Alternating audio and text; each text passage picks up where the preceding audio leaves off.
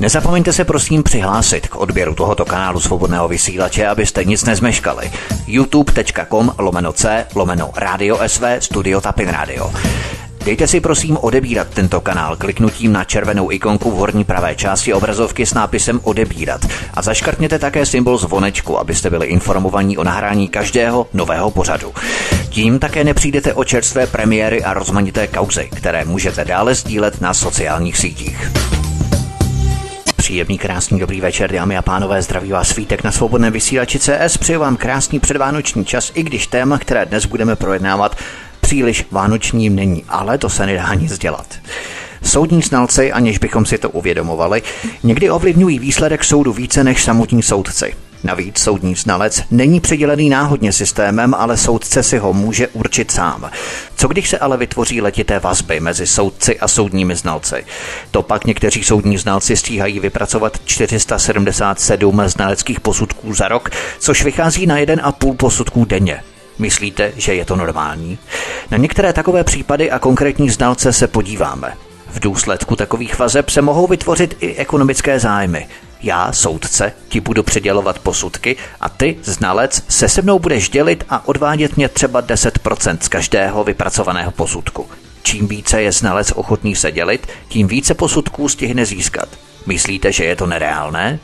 Jiný soudní znalec měl dokonce vypracovat psychologický posudek na ženu, která byla v době zkoumání už půl roku mrtvá. Měl soudní znalec tak nadpřirozené schopnosti, že dokázal komunikovat se ženou až ze záhrobí. I na tento případ se podíváme, jakož i na mnoho dalších. Nikoliv vzdálený je proto výrok bývalého soudce ústavního soudu Jana Musila – více informací by soudu poskytl zkušený astrolog než soudní znalec. Rozhodně nemáme v úmyslu poškodit všechny soudní znalce, kteří odvádějí vynikající práci ve svém oboru.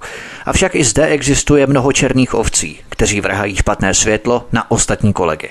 A já už to vítám u nás na svobodném vysílači místo předsedu spolku Šalamoun Václava Peričeviče. Pane Peričeviči, vítejte, hezký večer. Dobrý večer všem. A vítám tady také soukromého detektiva Zbyňka Prouska, který také spolupracuje s Institutem Aleně Vytázkové. Zbyňku, ahoj. Já vás zdravím, dobrý večer.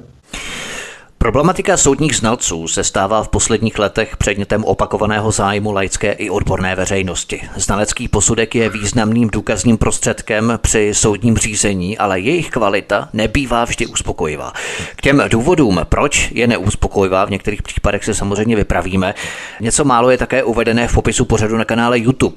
Ale taková úvodní otázka. Jak velký vliv mají soudní znalci na konečný verdikt, konečný rozsudek soudu? Václav Peričevič.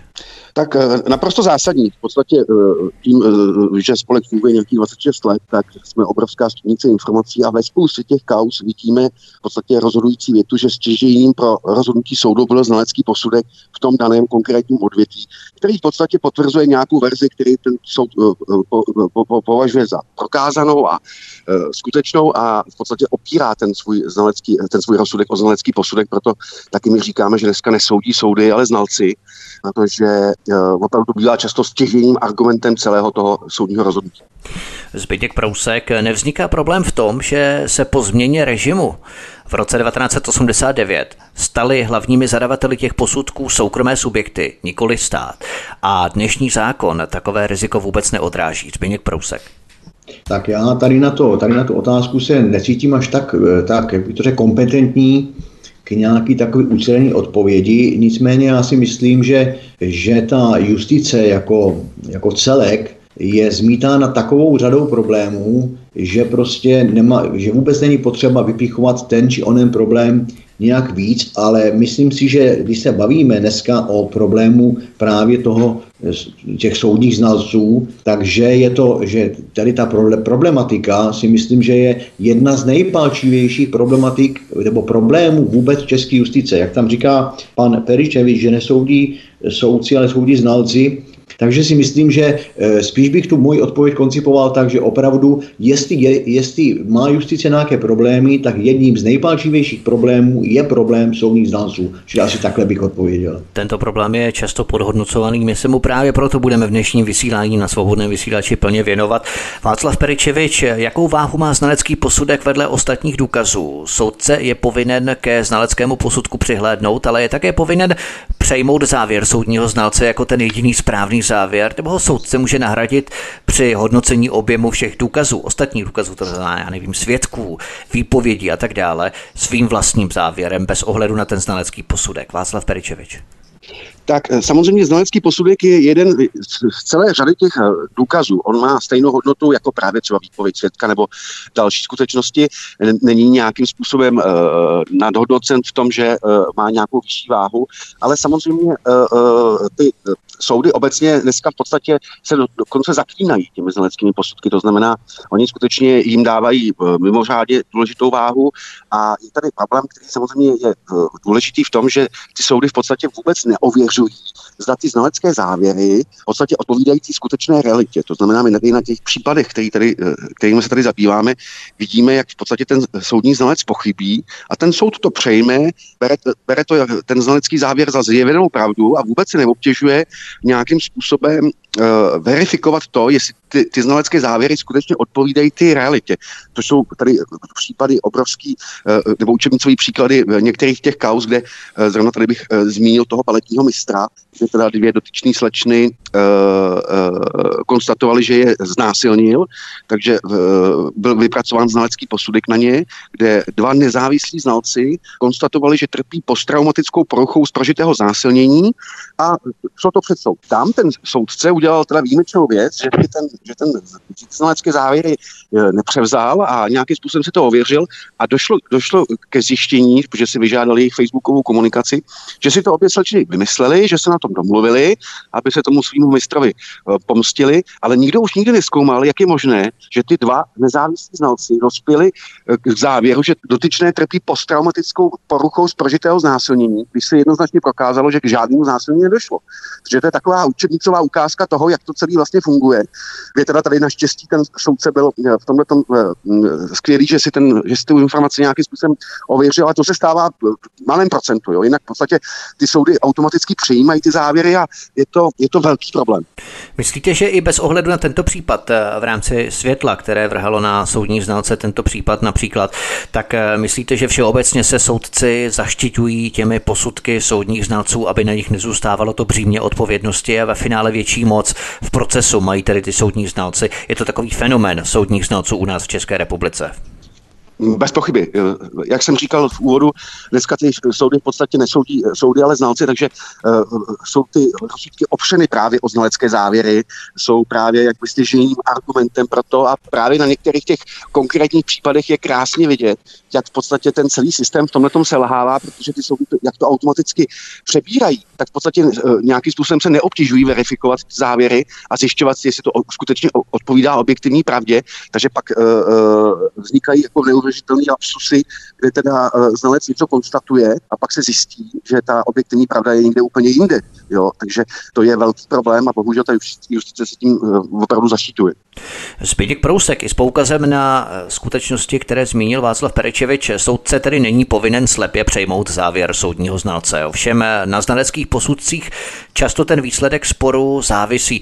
Jsou podle tebe dnes znalecké posudky málo spolehlivé a nemusí být objektivní třeba i proto, že zadavateli těch posudků jsou soukromé subjekty, které sledují svoje nějaké zájmy, ať už ekonomické nebo nějaké jiné zájmy.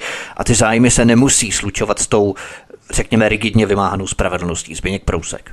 Můj názor je, nebo takhle, můj názor z praxe je takový, že, že, to, že, to, že ta zóna e, znaleckých posudků sama o sobě, jak už jsem říkal, je problém, to už nechci se k tomu vracet, ale je to problém, protože vytváří že v nich nemůžeme vyloučit e, jakýsi předchozí zadání, to znamená, že je to ideální taková, jak bych to řekl, taková, e, taková cista do, ty, do toho procesu spravedlnosti.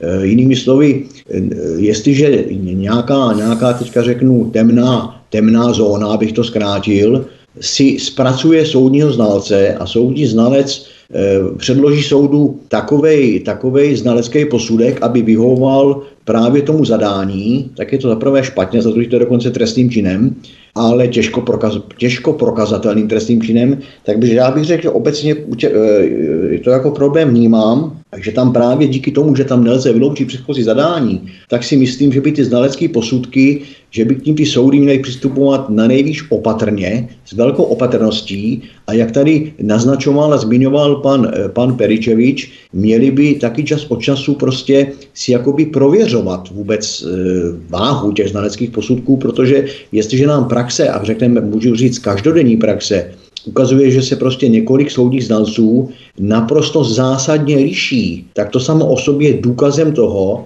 že ty znalecké posudky nejsou spolehlivým důkazem. A jestliže ono vůbec si myslím, jsme u těch důkazů, jenom takových pár větiček, takže tom našem systému ten, ten pojem nebo to zakotvení volné hodnocení důkazů začíná se ukazovat v dnešní moderní době taky jako špatně. Protože já si myslím, že, ty, že když se tady od toho usloví vrátím k tomu problému znalecké posudky, takže to vytváří takový prostor pro jakousi, pro jakousi libovůli ve finále i těch soudců. Oni se to schovají, nemají, nemají, nemají potřebu to proskoumávat. Jestliže advokát nebo prostě obhajoba, strana obhajoby nějakým způsobem rozporuje ten znalecký posudek, ty soud, soudci na to nechtějí slyšet. Takže si myslím, že to problém je. Tolik je můj názor. Ono je potřeba si říct, jak je ten systém nastaven. Totiž uh, celý, celý ten uh, systém je nastaven tak, že dneska ten zákon do, do posud platný je z roku 67 a v podstatě podle čeho ten soud nebo orgány činné trestním řízení si toho znalce vybírají, podle jakého klíče.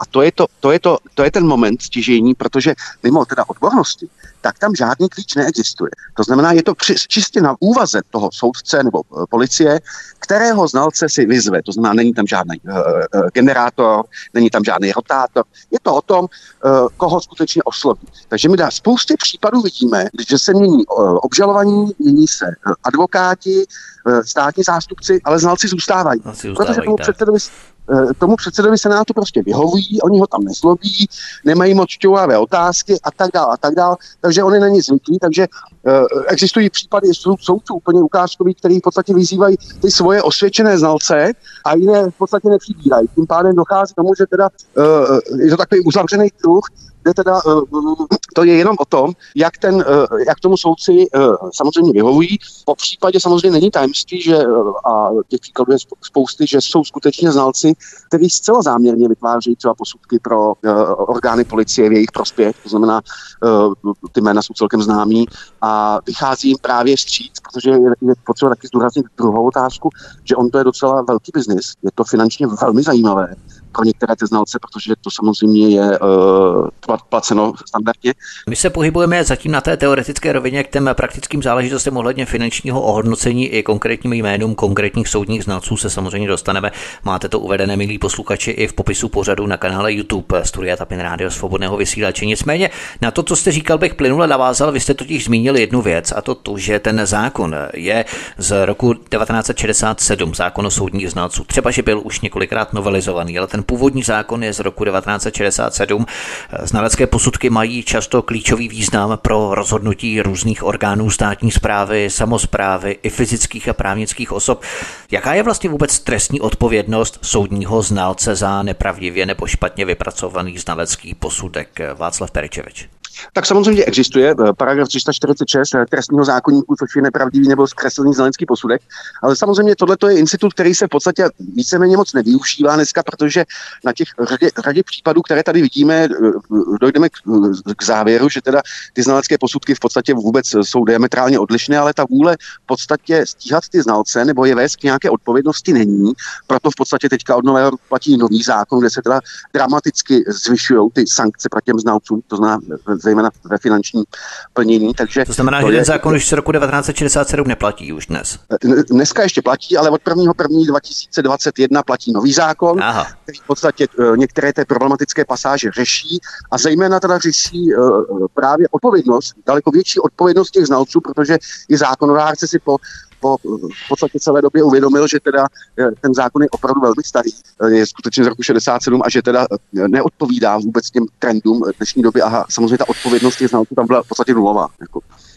Poslední otázka před písničkou Zbyněk Prousek. Zbyňku stalo se už někdy, že byl nějaký soudní znalec poslaný za mříže za vědomou nepravdu nebo hrubé zkreslení v jeho posudku. Zbyněk Prousek.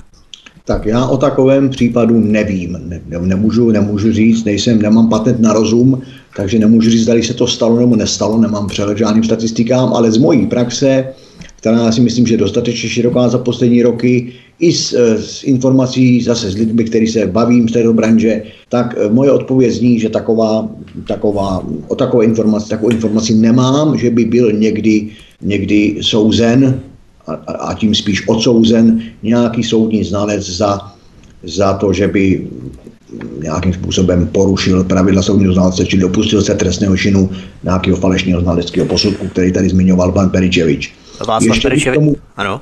Ještě bych jenom k tomu dodal takové dvě poznámky nad rámec tady ty mojí odpovědi, že my tak, jak, jak, jak jste tady v rámci vaší diskuze zmiňovali, vůbec stáří toho zákona eh, o těch soudních znalcích, tak já bych tady jenom zmínil, že ona vůbec naše, naše, naš, náš model takzvaného sovětského, sovětského práva, eh, čili trestní zákon, trestní řád je opravdu už už, už dost starý, je dokonce starší než já, je to ročník 1961, já jsem ročník 1964, takže jsou to, jsou to opravdu staré normy a ukazuje, moderní doba ukazuje, že prostě přeci jenom nejsou schopní pružně reagovat na, řekl bych, eh, seminárny a podvody dnešní doby, že ten zákon je stanovený, eh, je prostě vygenerovaný v trošku jiné době a neodpovídá té době současný. A druhá taková moje reakce, kterou bych chtěl ještě nad rámec tými odpovědi říct, že když jste zmiňovali biznis a ještě se k tomu, k tomu pravděpodobně dostaneme, tak já bych ještě chtěl říct, že s tím problémem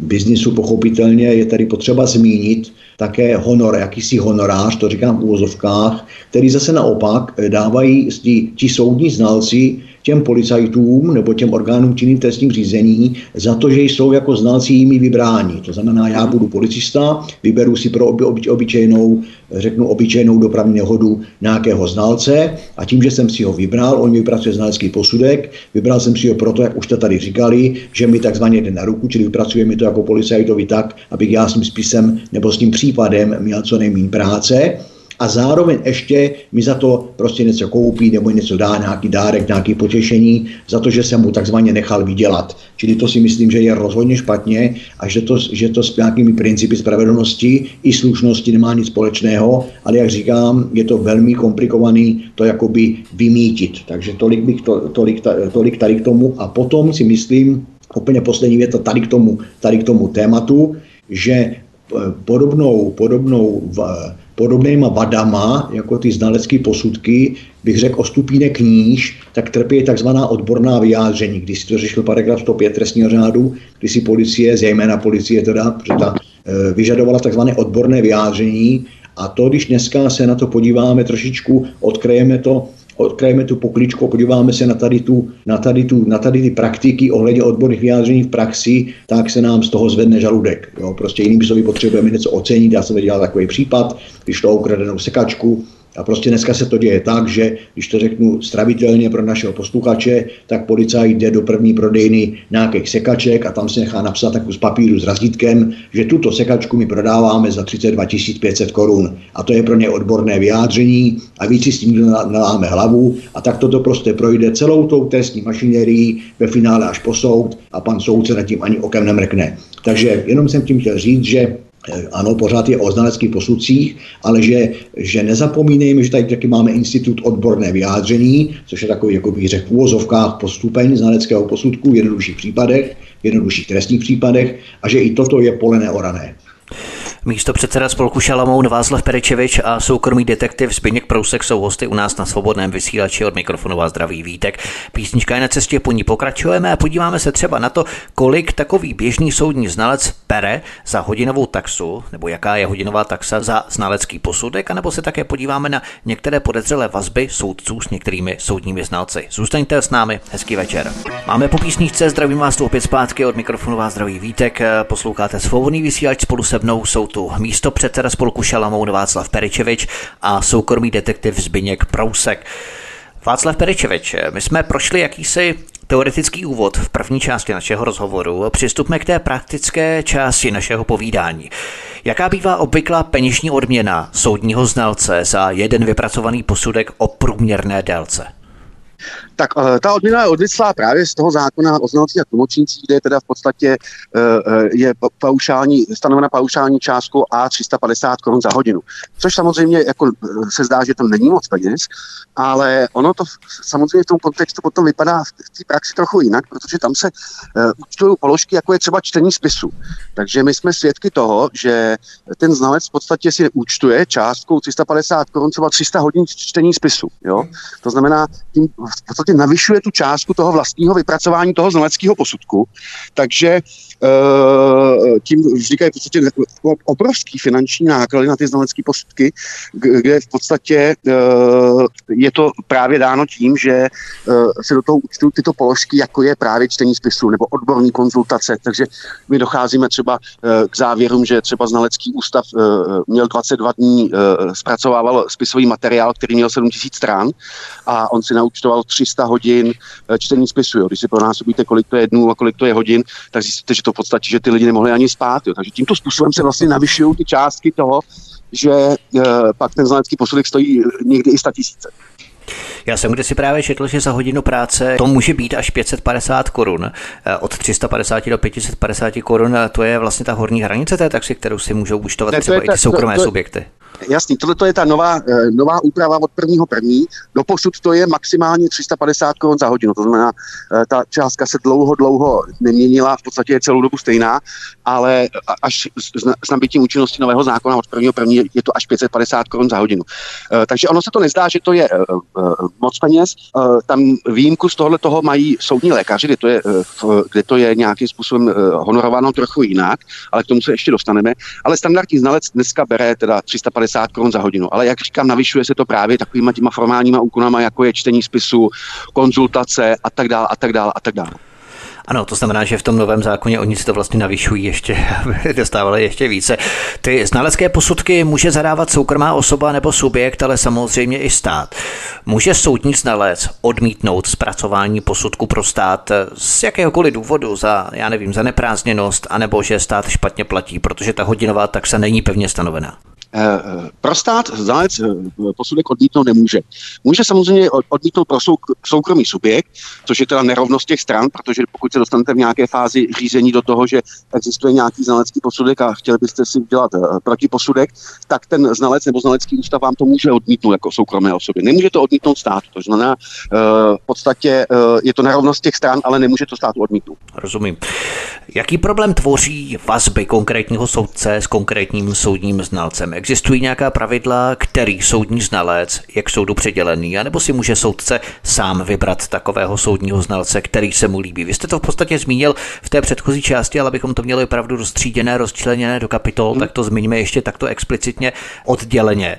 Je to možné tedy, že si soudce vybere takového soudního znalce, který se mu líbí a že v podstatě žádná pravidla mu neukládají jakousi náhodnost výběru toho soudního znalce? Přesně takhle to bohužel funguje. To znamená, naprosto neexistuje I v tom žádná... novém, i v tom novém zákoně o I v tom novém neexistuje naprosto žádný eh, klíč nebo rotátor eh, v podstatě, který by určoval, eh, který znalec by měl ten, mimo samozřejmě tu odbornost, to znamená to odvětví, by měl ten znalecký posudek vypracovávat. Tohle je samozřejmě obrovská díra, je to o, právě přesně o těch vazbách, o tom klientelismu a je to samozřejmě i o tom, že, si, že ten soudce si zejména vybírá znalce, který v podstatě mu vyhovuje, který mu takzvaně jde na ruku, který mu nedělá problémy nějakými otázkami nebo nějakýma požadavkama, takže jak jsem uváděl, my skutečně vidíme u různých předsedů senátů různé obžalované, různé státní zástupce, různé advokáty, ale stále stejné znalce. Jo? To znamená, uh, je to skutečně o těch vazbách, o té zkušenosti toho soudce, proč já bych si bral nějakého jiného.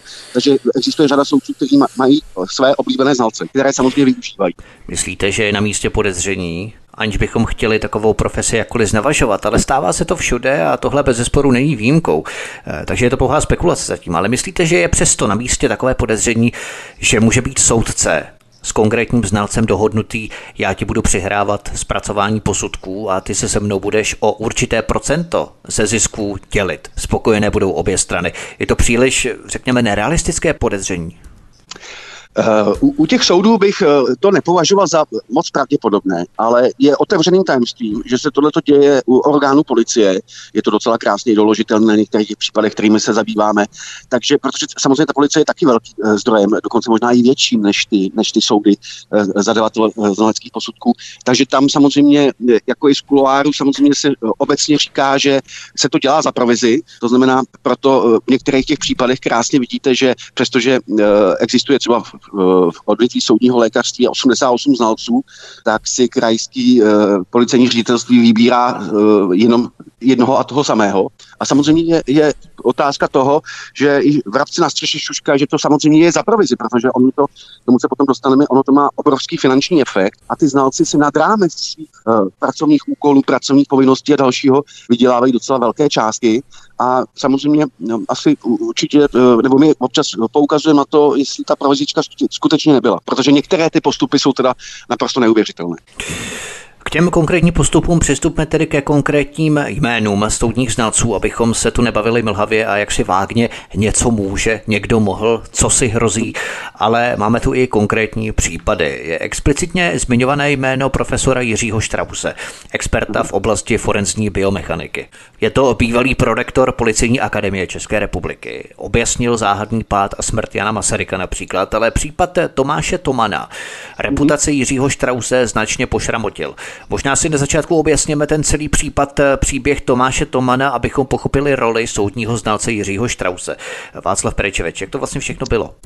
V podstatě eh, pa, přesně pan znalec eh, Strauss je typickou ukázkou toho oblíbeného znalce v, v orgánech policie a případ Tomáše Tomana je v podstatě celý o tom, že uh, došlo k nějakému skutku, znalec Strauss vypracoval znalecký posudek, že teda skutek proběhl tak, že to byl pokus o vraždu a dotyčný byl odsouzen. Samozřejmě uh, ty jeho závěry... o co tam šlo, tak nějak lidsky, tam šlo o rvačku v hospodě v nějakém klubu, kdy on na sebe měl strhnout jakousi sochu. Přesně tak, přesně útočník. tak. Přesně tak, tam uh, šlo skutečně o rovačku před klubem, kde došlo k nějakému zápasu a uh, došlo tam k, k pádu, k pádu nějaké části zařízení a v podstatě za vinu dávali Tomáši Tomanovi, že to činil úmyslně a toho dotyčního chtěl zavraždit. Takže ano. byl odsouzený, odsouzený za pokus o vraždu. Právě ty naprosto stěžením, jediným v podstatě důkazem mimo výpovědi toho poškozeného byl právě znalecký posudek odvětví biomechaniky, Eh, pana profesora Štrause. No a samozřejmě eh, tento posudek se dostal do odborné veřejnosti eh, biomechanické, která se samozřejmě zbouřila a dokonce i sama vyloučila toho svého kolegu ze znalecké činnosti v podstatě a přeskoumáním se přišlo na to, že ten znalec v podstatě to nejenom, že špatně spočítal, ale úmyslně pochybil, takže uh, úmyslné plánované vraždy se naštěstí stala nešťastná náhoda a ten dotyčný byl po x letech propuštěn. Jo, takže to je takový jako učebnicový příklad toho, jak ten znalec v podstatě selže, protože ten soudce neobtěžoval to nějakým způsobem ověřovat, protože on měl ten znalecký posudek, kde teda jasně se psalo, že to byl úmysl a chtěl, chtěl ho zavraždit. Následně teda se po obnoveném řízení přišlo na to, že to vlastně byla skutečně všechno nešťastná šťastná náhoda. Takže to je hmm. takový učebnicový příklad toho, jak ten systém v podstatě selhává.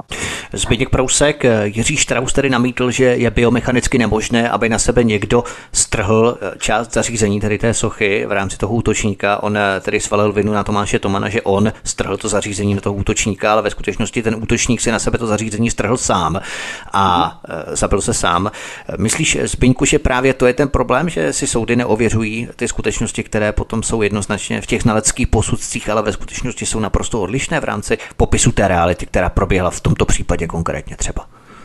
Myslím si, můj názor je takový, že to je přesně jeden z těch, jeden z jedno z toho oka řetězce, že to je přesně jeden ten případ, o kterém se tady bavíme. Jo, že to je názorný příklad, tady není potřeba to omílat, ano. Takže moje odpověď ano.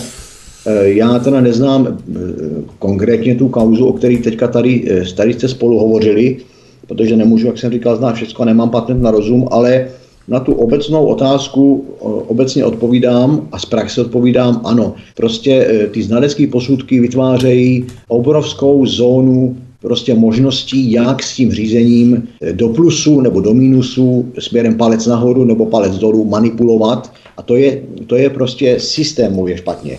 E, druhá, mám tady ještě takovou poznámečku, kterou jsem si udělal, když jste hovořili, abych vám neskákal do řeči, že opravdu eh, čím dál více eh, slyšíme, a pan Peričevič mi to určitě v dalším rozhovoru potvrdí, jako další diskutující, že eh, u některých speciálních znalců, nebo ne speciálních znalců, ale konkrétních znalců, u některých konkrétních znalců se dostáváme k tomu, že když sečteme součet jejich znaleckých hodin, když to tak řeknu, prostě práce na konkrétním spisu, tak se dostáváme k, k hrozným číslům a tím se dostáváme taky k hrozným penězům a zase nikdo nepřeskoumává ani tu ekonomickou, eh, ekonomickou stránku toho posudku, teď se nebavím vůbec o ty spravedlnosti, což si myslím, že je špatně. A další věc je, že jsou i tací znalci, nebo respektive slyšel jsem o nich, kteří kdyby se jim sečet, sečetli ty znalecké hodiny za, tak, eh, za, za posudky, které v rámci jejich činnosti udělali, tak jim na to nestačí v podstatě život. Ale prostě dostáváme se k otázce, kdyby, ten, kdyby takový člověk, kdyby takový soudní znalec vůbec jedl, kdyby spal, kdyby vedl ostatní způsob života, ono by to vlastně, on by se do toho nevešel. Takže oni prostě už, už to dělají, jak by to řekl, už, než, oni, už, oni už nejen, že žerou, oni už ještě u toho mlaskají. Jo? Čili to je mhm. další takový problém. A třetím, třetím, eh, třetí, třetí věc, třetí oblast, na kterou bych chtěl reagovat, tak je, že eh, bohužel by se, eh, že se doposavat zákonodárce vůbec nezamýšlel nad tím, nad tím výběrem těch znalců. To si myslím, že je taky obrovský, obrovský pole možností, jak eliminovat právě ty švindly a ty podvody a to zadání palec nahoru a palec dolů, protože kdyby bylo podchycený, ono nikdy nelze na 100% vymítit nějaký zlo, ale kdyby byl podchycený opravdu trošičku systémově výběr těch soudních znalců, řeknu třeba na bázi, eh, teďka to přeženu jenom pro pochopení našich posluchačů, na bázi nějakého osudí, osudí sasky, kde prostě ty míčky lítají v nějakým teplým vzduchu a není velmi těžko se dá hovořit o nějakém ovlivnění toho daného čísilka, toho daného míčku. A podobně by se takhle vybírali ty, znal, ty znalci z toho oboru, který potřebujeme, čili běhali by tam míčky soudních znalců z oboru, já nevím, mechaniky a tak dále, a tak dále, a vypadl by nějaký míček s nějakým číslem a to by byl ten znalec, tak tam už těžko můžeme se, uh, už tam jsou ty podmínky daleko těžší, než tak, jak je tomu teď. A já můžu potvrdit, že, to, že opravdu jsou, eh, jsou eh, věci, že není potřeba, aby až tak příliš potřeba, pozor, až tak příliš potřeba, aby soudce měl svého oblíbeného soudního znalce, protože soudce už je ten poslední, který rozhoduje. Ono stačí, když svého oblíbeného znalce má příslušný policajt anebo příslušný státní zástupce. A tam Dobrá. si myslím, že pan Peričevič o tom zmiňoval se, tak tam to opravdu tak funguje. A tady jenom říkám ještě takový doplněk z praxe, to je eh, pro naše posluchače, že ono to takto funguje i v civilních řízeních, nejenom v trestních řízeních. Já tady zmíním oblast exekucí. Jo? To je taky takové pole neorané. Který soud vybírá kterého exekutora pro výkon rozhodnutí a dostáváme se do úplně stejné zóny. Václav Peričevič? Eh, no, no to přesně, přesně o, o čem hovořil kolega Prousek, tohle to byl problém, který měla dokonce Česká advokátní komora, protože dříve taky nebyl žádný rotátor toho, který, eh, eh, kterého advokáta osloví třeba v rámci takzvané obhajoby ex ofo. Takže se stávaly naprosto lapsusy v tom, že byli advokáti, kteří v podstatě měli desítky, stovky, stovky klientů a byli advokáti, kteří neměli ani jednoho. Bylo to přesně o, přesně o, to, o té vůli, že ten soudce, tajemnice, sekretářka v podstatě vždycky oslovili toho advokáta, který se jim zrovna jako líbil nebo s kterým byli kamarádi. Takže ty to zatrhli a udělali takzvaný rotátor, což je to, co my tady navrhujeme celou dobu, že dneska v podstatě abecedně jde jeden advokát za druhým, jak nepřijde nějaký případ, tak to dostane uh, kolega od A a jakmile hmm. další případ dostane kolega B a takhle to jde furt neustále dokola tak, aby, aby v podstatě uh, to bylo transparentní a nikdo to nemohl nějakým způsobem spochybňovat, ale nedošlo k tomu, že si budeme vybírat toho uh, advokáta podle toho, jak se nám líbí. Což je dneska přesně ten model těch soudních znalců. To znamená, uh, dneska to je tak, že skutečně není naprosto žádný mechanismus uh, a je to jenom na té libovůli a na té osobní vazbě, kterýho toho znalce si ten soud nebo policejní orgán vybere. Tak to je velmi důležité pořád opakovat, opakování je mhm. matka moudrosti. Nicméně, abychom tady dokončili případ eh, Tomáše Tomana a soudního znalce Jiřího Štrause, docházíme k tomu, že takovýmto způsobem může soudní znalec ovlivnit lidský život, do slova do písmene. Člověka, který se musí bezdůvodně skrývat kvůli mhm. účelovému znaleckému posudku, kde si v Indonésii, eh, v případě Tomáše Tomana a tak dále. To znamená, že to je opravdu eh, trestuhodná záležitost. Milí posluchači, my pokud samozřejmě nejste obeznámeni s těmi kauzami, které tady probíráme, tak na kanále YouTube ke každé té kapitole, kterou máte opatřenou v rámci časových značek, tak tam máte samozřejmě i možnost rozkliknout odkaz, kterým doprovázíme tuto kapitolu a vy potom můžete se s tou kauzou danou obeznámit. To je velmi důležité pro to, abyste eh, pochopili, o čem se vlastně tady vůbec eh, bavíme, ale není to samozřejmě potřeba. Probíráme vlastně ty případy, které se snažíme tak trošku i zrekapitulovat a nabrýfovat tak, abyste byli aspoň částečně obeznámení telegraficky s tím, co se tady opravdu odehrálo. Soudní znalci působí v mnoha oborech vedle forenzní biomechaniky. Tu máme třeba soudní znalce v oboru psychologie a psychiatrie. Ti mohou svým posudkem významně přispět k potrestání nebo osvobození podezřelého nebo obviněného nebo obžalovaného. Ale také se třeba soudy podle psychologických posudků snaží zjistit, jak rozhodnout o styku rodičů a dětí, případně komu děti svěřit do péče. Čili, jak vidíme, je to velmi významný obor, který zasahuje do mnoha sfér. Jedním takovým soudním znalcem v oboru zdravotnictví v odvětví psychiatrie je docent Karel Hinek. Ten měl u plzeňského soudu dostat pokutu 30 tisíc korun a tříletý zákaz činnosti za zkreslený posudek u ženy, kterou ani nevyšetřil, nevyslechl, ale vypracoval na ní posudek. Hinek měl posoudit psychické následky u ženy, která figurovala mezi poškozenými v případě podvodu a vydírání při poskytování nebankovních půjček. Je to jediný případ, u kterého můžeme celkem jasně pochybovat o způsobilosti soudního znalce Karla Hinka, který je ve svém oboru opravdu profesionál, ale jak vidíme, ne všechny posudky se daří. Václav Peričevič. Tak eh, naprosto souhlasím. Eh, pan doktor Hinek je skutečně legendární tím, on to nebyl jeho první případ, on to je další fenomén, obzvlášť v tomto odvětví, že dneska ty znalci dokonce dělají posudky tak, že toho dotyčného ani nevidí, což je teda naprosto neuvěřitelný, no, což no. je právě případ pana docenta Hinka, a, ale i spousty dalších. To znamená, tady skutečně dneska, v obzvlášť těchto odvětvích, dokonce oni dokážou, dokážou stanovit diagnózu toho dotyčného, aniž by toho člověka i natura vůbec viděli, což je naprosto neuvěřitelný.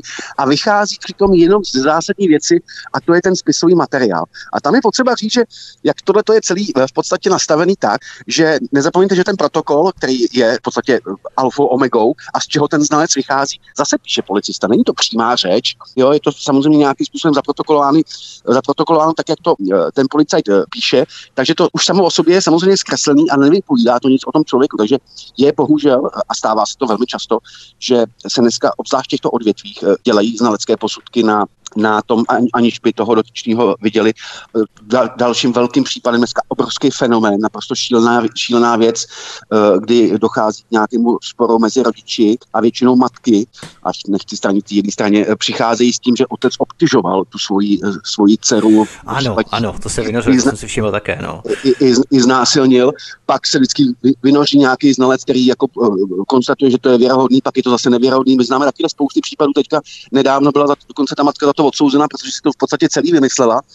Eh, ten znalec samozřejmě konstatoval, že dítě má eh, obrovskou, eh, obrovský trauma z prožitého znásilnění a pak se samozřejmě přišlo na to, že k žádnému zase nedošlo. Jo? Takže tohle je velký problém a obzvlášť těch odvětvích psychiatrie a psychologie je to skutečně mm, stěžení pro ten názor toho soudu o té pozici toho obžalovaného, o jeho věrohodnosti a tak dále a tak dále. Takže tam to je v podstatě kolo štěstí, na kterého znalce narazíte protože je klidně možné, že z jednoho spisového materiálu, který má eh, nějaký standardní obsah, se může stát, že jste jednou pachatel a ze stejného uh, spisového materiálu se taky může stát, že pachatel vůbec nejste. Jo, je to opravdu kolo čestí. Působí stále soudní znalec Karel Hinek v této profesi, nebo mu byla činnost skutečně pozastavená v rámci tohoto případu? Eh, byla mu pozastavena samozřejmě, tuším, že eh, působí dál, ale on to není problém jenom pana doktora Hinka, to je v podstatě, v podstatě jeden z těch eh, mnoha, mnoha, mnoha případů tady těch znalců, kteří v podstatě na dálku zpracovávají posudky daleko víc, takže to není jenom problém doktora Hinka, tam šlo o to, že se toho ten soud všiml a nějakým způsobem na to reagoval, jo, ale je to bohužel fenomen, který se běžně stává. Rozumím, to dokumentujeme jenom jako příklad eh, ilustrování toho, co se může odehrávat v rámci i této kategorie, v rámci oboru soudních znalců, tak eh, to jenom, abychom tady vypíchli nějaké konkrétní kauzy, aby si lidé mohli představit, co se tady děje a samozřejmě se týká více soudních znalců. Karel Hinek je jeden z více, přesně jak říkáte.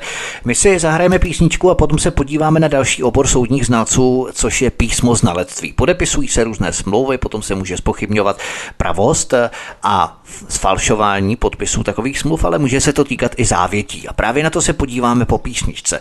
Místo předseda spolku Šalamoun Václav Perečevič, stejně jako soukromý detektiv Zbigněk Prousek, jsou hosty u nás na svobodném vysílači. Od mikrofonu vás zdraví Vítek, hezký večer. Písnička je za námi, od mikrofonu vás zdraví Vítek, spolu se mnou je tu místo předseda spolku Šalamoun Václav Perečevič a soukromý detektiv Zbigněk Prousek, spolupracující s institutem Aleny Vytázkové.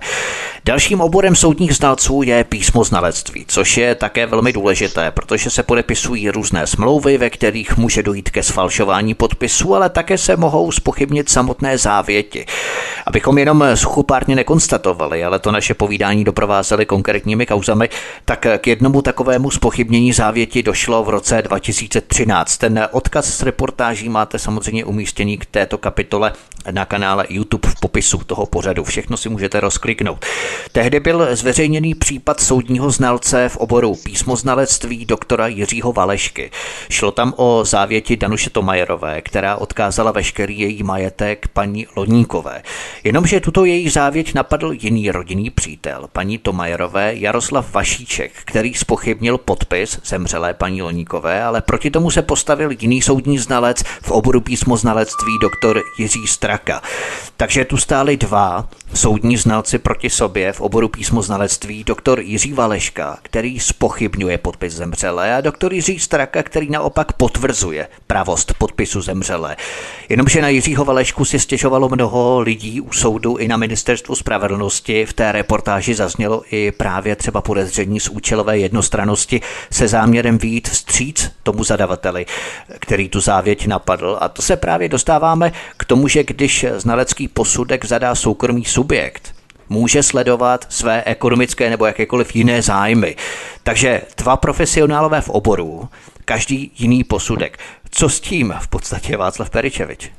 Eh, je to, eh, je to skutečně fenomén, ono se to zase opět nestává úplně poprvé, to, že eh, v jakémkoliv odvětví, nejen v písmoznalectví, ale v jakémkoliv odvětví dojdou dva znalci k naprosto kategoricky rozdílným závěrům, je dokonce jako, nechci říkat úplně běžné, ale stává se to velmi často, kde teda posuzují, posuzují stejnou věc a mají diametrálně kategoricky rozdílný závěry o tom, jak to dotyčné, nebo, nebo co se tam teda v podstatě stalo, nebo jestli ten dotyčný skutečný podpis je, či není uh, podpisem té oprávněné osoby.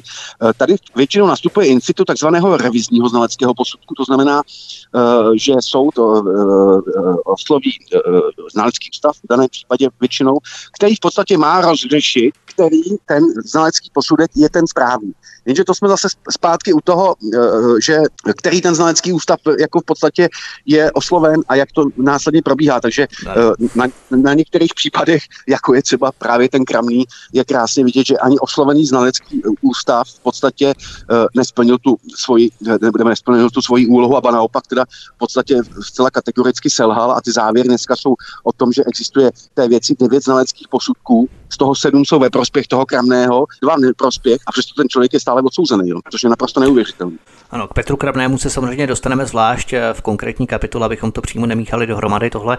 Zbigněk Prousek, Zbigňku, jak postupovat v případech, kdy dva soudní znalci dospějí ke kategoricky naprosto kontrastním odlišným závěrům? Eh, je z toho nějaká cesta? Tak cesta, cesta rozumu je taková, že ten soudce by měl, že by měl by to hodnotit věci podle svého svědomí a vědomí, to znamená, mě, u mě se nabízí, protože on to, jak to tady pan Peričevič v podstatě naznačil, ona z toho žádná legislativní cesta extra vedení, jak on to tady vysvětloval, si myslím velmi precizně, osloví se prostě znalecký ústav a ten, ten prostě jak, jako, jakýmsi způsobem udělá revizní, revizní posudek a tak dále. Mně se skoro jako člověku nabízí otázka prostě tak dlouho brát e, soudní znalce z toho oboru a dávat to na ty, na ty sloupečky plus a minus a ten sloupeček, který bude větší, podle toho bych rozhodl, ale já nejsem soudce. Jo, prostě vždycky ta pravda musí být na jedné straně ale eh, tím, že se tady o tom vůbec takhle, že jsme tady, že, že jsme tady ten problém otevřeli a že tady ta debata se jakoby tady v tom bodě, řeknu teďka v dobrém slova smyslu zadrhává, tak to pořád je, pořád a pořád je ta spirála, o těch signálech, že vůbec výběr těch znalců je tady problém. Už to vybírání. Prostě pokud se toto systémově nevyřeší, tak my se prostě si spirály, spirály nehneme, protože obhajoba si vybere advokáta, žaloba si vybere advokát, eh, advokáta, sám eh, eh, znalce. znalce jedna strana si vybere znalce, druhá strana si vybere znalce a takhle to může jít pořád a pořád. A jakoby ten spravedlivý výběr, prostě pokud tam bude taková ta volná, eh, taková ta svoboda toho výběru, tak se prostě nehneme, nehneme z vleku. Já bych ještě chtěl, eh, tolik to je reakce tady k tomu, tady k tomu bodu, jinak z hlediska toho písmoznalectví, když si tady tom řeč, tak já bych tady zmínil něco vyloženě z toho mýho, řeknu v oboru, Eh, a to je právě ten, ten, to moje, ty moje aktivity a ty, ta moje praktická detektivní činnost v, tom, v té oblasti potírání toho šmejdího biznisu, což je obrovský, jak víme, problém. Že jsou to organizované podvody, které prostě běží napříč republikou, dokonce i od nás do zahraničí. A e, kdy právě třeba fenoménem v oblasti energošmejství, jo, když já používám ten název jiný místový, podle mě to jsou podvody e, s energiemi, ale je takový moderní název, mu říkat energošmejdi, tak aby naši posluchači byli orientováni, tak právě v oblasti energošmejství se používá jako fenomén padělku podpisu, kdy prostě na celé řadě takzvaných plných mocí jsou podpisy lidí, kteří je tam nikdy ve finále nedali. A tady, se, tady právě dostáváme potom od tady těch falešných podpisů až k tomu šlendriánu u ty policie, která jakoby, jakoby nechce ty oznámení přijímat, odkazuje ty oběti, ne, že jsou oběti trestného činu podvod, že byl padělán jejich podpis a na to navazuje nějaká kaskáda dalších podvodů, ale odkazuje na civilní řízení, už to je úplně celý špatně. A potom se právě v tom, zase v tom civilním řízení, když už se teda tam ta oběť eh, uchýlí touto cestou, dostáváme k tomu, že vlastně nikdo, nikdo není schopný rozseknout, zda to padělek je nebo není. I v těch očivních příkladech, protože zase jsme právě v té spirále, o které tady se řekalo a kterou já nechci, nechci opakovat. Takže výběr znalců je rozhodně problém, eh, který si myslím, že, je, že zastupuje pozornost zákonodárců.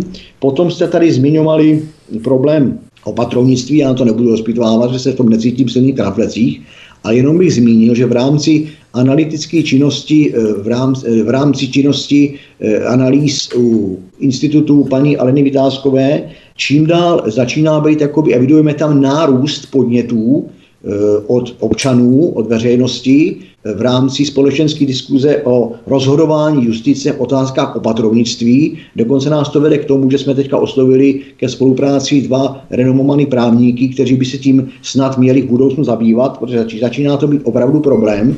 Takže si myslím, že to je opět nějaký signál, že něco, je něco skvělého ve státě dánském. A Dobrá ještě jak jste, jenom tady, jenom si dovolím dvě větičky, ještě ať se potom tomu nemusíme vracet. Eh, jak jste taky říkali o těch, hovořili jste tady o znácích z oboru psychiatrie, já bych tady ještě chtěl zmínit problém, který tady nezazněl, ale eh, je od nich velmi blízko k tomu problému v praxi, a to je likvidace nepohodlných svědků. Dneska eh, je to, zní to děsivě, je z toho člověk z toho má zimu na zádech, ale nemůžeme vyloučit a nemůžeme zapomínat na případy, kdy nepohodlný svědek je zlikvidován znaleckými posudky z oboru psychiatrie, z něj udělán blázen, je zbaven své právnosti, nedej bože se, se dočká nějakého, klecové, nějakého klecového chovu, když to takhle řeknu, a to je taky už jenom ta možnost a ty signály, že, tak, že, tak, že se tak děje, je tady systémově špatně. Tolik uzavírám můj vstup. Abychom pochopili šíři celého problému soudních znalců, musíme si uvědomit, že soudní znalci mohou sehrát významnou úlohu i při zadávání veřejných zakázek. Například před zhruba osmi lety Praha opakovaně obcházela podvodným způsobem zákon o veřejných zakázkách, zejména o informačních technologiích, šitých na míru konkrétní firmě a tady se hrál úlohu soudní znalec René Piták. Ten měl podle advokátky Petry Bělinové poskytnout kulaté razítko s požadovaným odborným názorem, že daný projekt nelze z technických důvodů realizovat jiným dodavatelem než tím, který už byl vybraný a proto se už nemusela vyhlásit soutěž podle zákona o veřejných zakázkách. Václav Peričevič, máte nějaké informace, že soudní znalci podobně třeba jako René Piták mohou takto vstupovat i do veřejných soutěží, veřejných zakázek a ovlivňovat výběr firem, že ten problém předůstá až do takových rozměrů i dnes? Uh, tak ono to je trochu mimo gesty, trochu spolku Šalamunu, ale samozřejmě takové signály existují a eh, ten, který jste jmenoval, určitě není první a určitě není ani poslední. To znamená, je to stále o tom, že v podstatě dneska si lze zaštítit znaleckým posudkem v podstatě v čemkoliv a následně teda k tomu standardizovanému procesu dochází k nějakému, k nějakému jinému, jinému postupu, protože nějaký znalec tvrdí to nebo ono. Takže v obecné rovině vůbec to nevylučuje. Tam je právě problém a vzniká tam problém, že v podstatě jsou ovlivňované i státní zakázky, které potom můžou mít vliv na budoucí uspořádání nějakého počítačového systému, informační technologie a tak dále, čili eh, tam se to může větvit i potom do dalších oborů. Nicméně soudní znalci v oboru ekonomiky například mohou také uměle navyšovat kapitál firmy s cílem zvýšit zisk z prodeje akcí firmy. Jeden takový případ se stal, odehrál dávněji na Plzeňsku, kde soudní znalci Václav Sankot, Jan Otýs a Eustach Hora falešně potvrzovali, že pozemky patřící firmám skrývaly pohádkové nerostné bohatství. Ve skutečnosti ale šlo o pozemky z toho ložiskového hlediska, o téměř vyčerpané nebo zcela bezvýznamné. No a takto tři soudní znalci nadhodnocovali majetek společnosti, protože ty posudky sloužily k dalším navazujícím transakcím. Ten soudní znalec Václav Sankot mimochodem byl dokonce členem poradního sboru předsedy Krajského soudu v Plzni, tehdy Zdeňka Jaroše. Tady vidíme, pane Peričeviči, že soudní znalec může napáchat obrovské škody v řádech stovek milionů korun nejenom v těch soudních procesech, ale zejména v soukromé sféře. To bez pochyby. Eh, my to vidíme i eh, v podstatě některé ten následné činnosti třeba ekonomického charakteru, kde skutečně, eh, až je to úsměvné, existuje třeba dům, kde jeden znalec, znalec konstatuje, že má hodnotu jednoho milionu korun, druhý znalec konstatuje, že má hodnotu 10 milionů a třetí znalec konstatuje, že má hodnotu 50 milionů korun. Jo? Přitom se jedná o stále totožný dům, takže na základě toho potom se třeba čerpají úvěry a, a tak dále a tak dále. Takže samozřejmě je to taková, tak taková ta spirálka o tom, že skutečně ten znalec eh, může ovlivnit spousty, spousty, spousty věcí, včetně samozřejmě eh, eh, jak hodnocení firm, jejich, jejich akcí a všech dalších aktiv, kdy v podstatě i dneska v tomto ekonomickém, v této ekonomické sféře existují samozřejmě řady, řady znalců a v podstatě ty jejich závěry jsou někdy až úsměvné, jak jednu věc dokážou uh, hodnotit v, uh, uh, rozmezí několika milionů i desítek milionů. Vypravme se k dalšímu problému. Někteří soudní znalci stíhají extrémní objem znaleckých posudků vypracovat. Až se jednomu nechce věřit, že v průměru 1,5 posudku denně mohou stihnout. To je třeba případ například ostravského soudního znalce Igora Dvořáčka, který zpracoval 477 posudků za jeden rok. To je skoro 1,5 posudků denně. Čerpám z informací z vašeho projevu na semináři na půdě poslanecké sněmovny. Dokážete si vysvětlit, jak to mohl stíhat? Eh, to je, to je v podstatě to, co nás přivedlo na to vůbec cestu těch znalců a jejich znaleckých posudků, protože ta osoba toho Igora Dvořáčka v té Ostravě je opravdu fenoménem. My jsme zjistili, že to je naprosto nejplnější znalec v odvětví soudního, soudního lékařství v České republice, protože nikdo, nikdo jiný nespracovává tolik znaleckých posudků jako on. A pak jsme se tedy začali logicky pídit po tom, jak celý ten proces funguje, takže jsme zjistili, že eh, v Ostravě, eh, nebo krajské ředitelství v Ostravě za rok na 270 soudních pitev a z toho 260krát osloví právě Igora Dvořáčka, jo, který v podstatě eh, je na zakáž policie zpracovává. A pak jsme se začali pít, kolik v podstatě dalších těch posudků dělá a tak dále, a tak dále. A pak jsme mu spočítali nějakou tu rovnici, že když teda v podstatě chodí do práce, protože ten znalec to dělá mimo svou pracovní dobu, že to není jeho hlavní uh, pracovní náplň, když jsme mu spočítali jak jeho veškeré další aktivity, tak jsme zjistili, že skutečně musí udělat 1,6 posudků za den, a to včetně sobot i nedělí, aby to v podstatě stihl ten požadovaný objem. A zjistili jsme, že když jsme počítali ty hodinové sazby, které účtuje, to znamená, že chodí 40 hodin týdně do práce, e, má nějakou přednáškovou činnost a, a, účtu, a účtuje ty, ty, tak jsme zjistili, že v podstatě by ten den na to, aby to stihl, musel mít 25 hodin a ten člověk by nemohl ani jednu minutu spát za ten celý rok. Jo. To pomíním samozřejmě, že by se s tím měl vzdělávat, že by taky musel jíst a tak dále a tak dále. Takže tady na tom je krásně vidět, jak extrémní v podstatě e, věci se v tomhle dějou a samozřejmě nese to obrovský finanční efekt, protože asi každý občan by chtěl mít vedlejší pracovní poměr, protože znalec to vykonáváš po své řádné pracovní době, uh, by chtěl mít uh, takovouhle znaleckou činnost, kde on si v podstatě nebo účtuje tomu státu zhruba nějakých 350-400 tisíc korun měsíčně jo, na těch znaleckých posudcích. Takže to je Ale soudní znalec Igor Dvořáček stihl ten objem soudních posudků zpracovat za celý rok 477. To znamená, že on to stihl, nebo to za něj provedl někdo jiný, nebo jak k tomu dospěl? No, tak podepsány pod tím, ze zákona znalec vykonává znaleckou činnost osobně osobně, takže to nemůže nikomu předat, on to nemůže nechat dělat někoho jiného.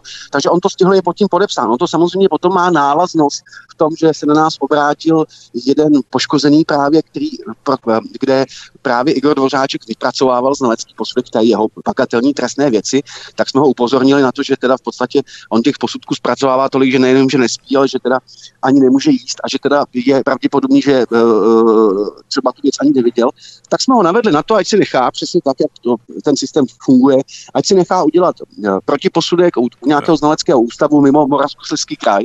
No a zjistilo se, že v podstatě ten znalecký posudek toho dvořáčka je v podstatě nepravdivý, protože on některé ty faktory tam úplně opomněl a třeba si neprohlídl ani rengenové snímky. Jo. Takže najednou došlo k situaci, že meritem toho celého sporu bylo to, že měl, dotyčná měla mít zlomenou čelist, znalec Dvořáček to potvrdil a e, v Olomouci, e, kde dělali e, protiposledek, zjistili, že si ten znalec Dvořáček neprohlídl ani rengenový snímek, ze kterého je naprosto patrno, že k žádné zlomené čelisti vůbec nedošlo. Tam je právě potřeba i zohlednit tu skutečnost, že se tam nejedná pouze o ten čistý čas toho psaní, ale je tam důležité zahrnout i tu myšlenkovou činnost nebo myšlenkový proces opatřování materiálu, než vlastně sednu k tomu stolu a začnu psát na počítači ten posudek. Jasný, samozřejmě tak to studium vlastně toho spisového materiálu je alfa omega, kde teda zkoumání nějakých lékařských zpráv a prohlížením histologických preparátů, provedením té vlastní pitvy, takže tam samozřejmě je velmi náročná ta příprava, takže to není jenom fyzicky o tom, o tom eh, čase stráveným eh, psaním toho posudku, ale o té přípravě, která je samozřejmě v tomto směru nejdůležitější. Takže proto, proto je naprosto vrchol absurdnosti to, že ten znalec dokáže vypracovat 477 posudků za rok. Když jsme na to upozorňovali kontrolní orgány, jak krajského soudu, tak ministerstva spravedlnosti, tak v podstatě bez jakýkoliv reakce. A další rok patrně posilněn tím, že celý předchozí rok nemohl ani jednu minutu spát, už těch posudků dokonce vyrobil 483. Jo. To znamená, tam dokonce došlo i k nárůstu. No vidíte, to, to ani nevím. Soudní znalec Igor Dvořáček eh, přispěl svým posudkem k odsouzení Petra Kramného za údajnou vraždu jeho ženy Moniky a dcery Klárky v Egyptě. Ale to jeho renomé by takovým selháním nenasvědčovalo, protože Igor Tvořáček je předsedou Akademického senátu Lékařské fakulty Ostravské univerzity. Téměř 20 let vedl ústav soudního lékařství v Ostravě.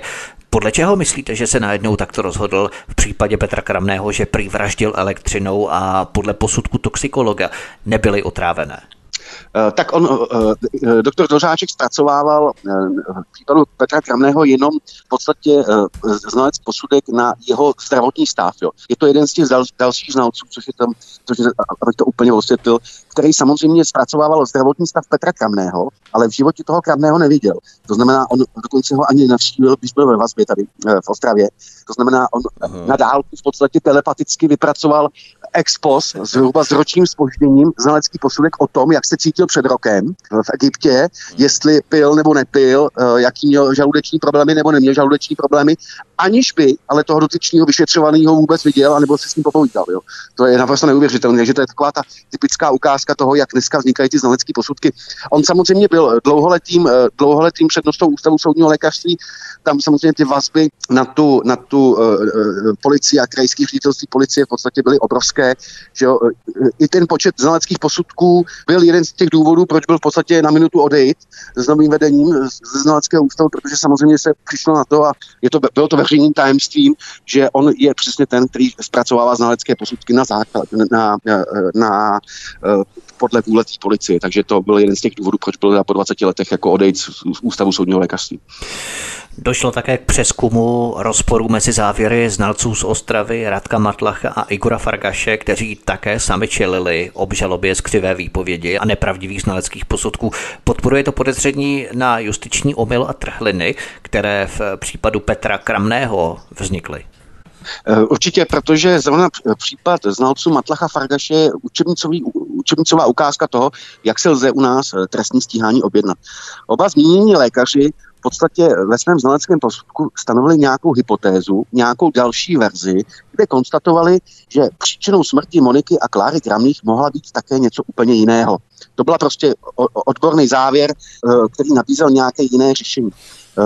Přesto je teda v podstatě okresní soud a následně krajský soud odsoudil a my jsme ten proces velmi pečlivě sledovali a byl unikátní naprosto v tom, že oni samozřejmě jakoukoliv svoji vinu popírali a soudkyně, protože to byl senát, že to nebyl senát, ale samosoudkyně, která samozřejmě není odborně nadána, protože soudy nemůžou přeskumávat odborné znalecké závěry, tak v podstatě to byl soud, který probíhal tak, že ona nepřipustila ani jednoho jediného svědka, nepřipustila, nevypracovala se ty věci ani jediný znalecký posudek nebo odborné vyjádření a v podstatě vycházela jenom z informací z úplně jiné trestní věci.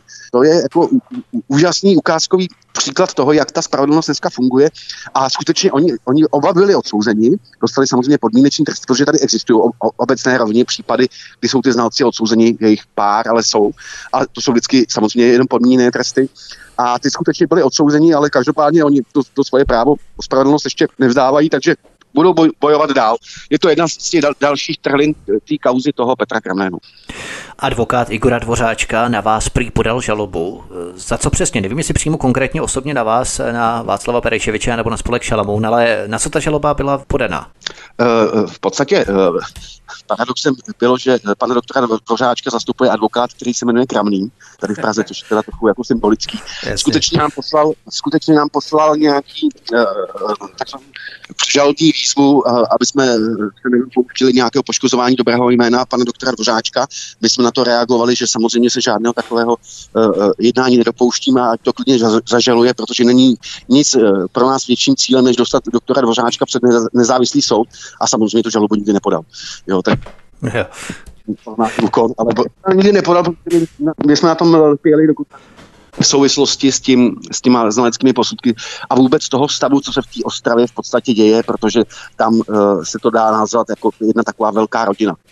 My se, milí posluchači, omlouváme za občasné výpadky skypového spojení. Asi jsou přetížené sítě přece jenom v této hodině a důsledkem čehož dochází k občasným výpadkům. Ale ty výpadky jsou naštěstí tedy eh, minimální, tak doufejme, že do konce pořadu to vydržíme.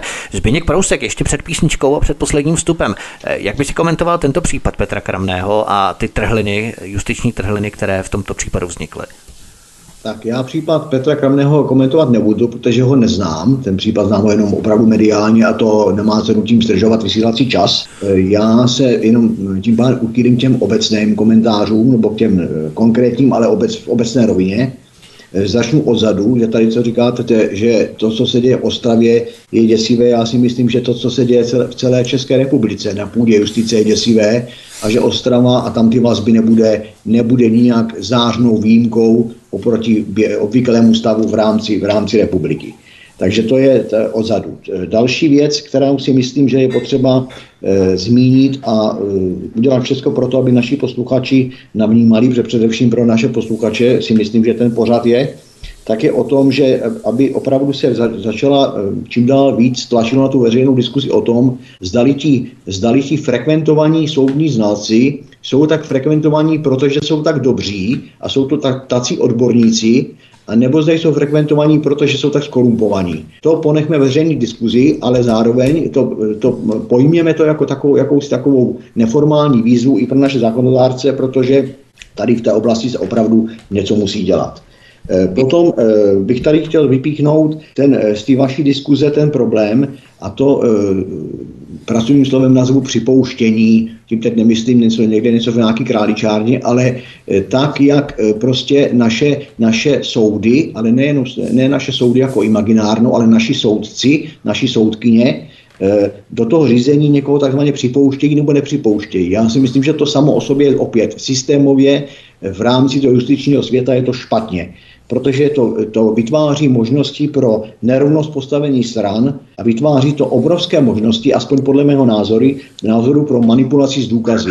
Já si myslím, že do toho soudního, do toho soudního řízení by měl mít právo přistoupit každý a každý by tam měl mít naprosto stejné postavení. Ne, ne vůbec ne, vypustit a do budoucna prostě se legislativně oprostit od takových pojmů, jako je hodnověrný svědek a nevěrohodnostný, nevěrohodnotný svědek a tak dále, tak dále. Připouští se tento svědek, nepřipouští se tento svědek, ne. Každý, kdo chce před soud, by měl mít plné právo a ze stejnou váhou tam říct to, co tam říct nebo vyjádřit chce.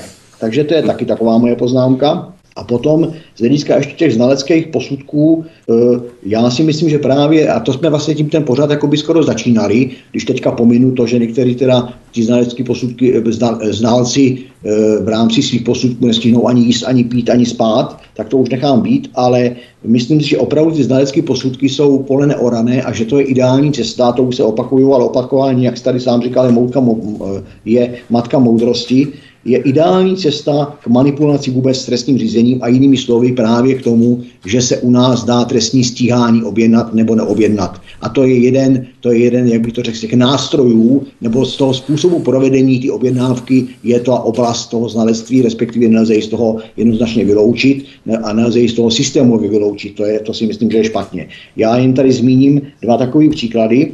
Eh, vezmeme si třeba e, přesně tu oblast znaleckých posudků, kdy někdo někomu jde na ruku nebo nejde na ruku. E, to je právě potom ten výběr, tomu se nechci vrátit. Vybírání jsou pochopitelně znalci, kteří na ruku jdou. Takže si myslím, nemyslím, že tady figuruje ta odbornost, ale spíš tady figuruje ta, taková ta, taková ta, ta objednávka a ta, jak umí ten, ten, ten krejší pěkně šít na míru. Eh, připomenu tady třeba takového, takového znalce, pan doktora Kloubka v případu Maroše Straňáka, který byl vybrán a nešel, nešel s znaleckým posudkem na ruku, to je očividné v jeho znaleckém posudku, jak potom, eh, jaký potom měl eh, jaké potom byly následně vůči němu konány postupy ze strany policie vůči tomu, co soudnímu znalci a jak on na to musel chudák reagovat. Takže ono to není po každý tak ideální. A poslední problém, který si myslím, že s tím souvisí, protože to je také oblast nebo takhle jeden z, jeden z problémů soudního znalectví jsou pitvy, tady jste o tom hovořili, soudní pitvy, a to je, e, zase tady jsem si vybavil třeba konkrétně příklad pro naše posluchače v případě pana Stráníka, to jenom přiblížím, to je, otec, to je otec, který si od, z provazu odřízl e, takzvaně oběšeného syna, akorát, že on ten syn byl na nejví, na nej, s největší mírou pravděpodobnosti takzvaně na hranici jistoty, už dávno mrtvý, než na ten provaz šel.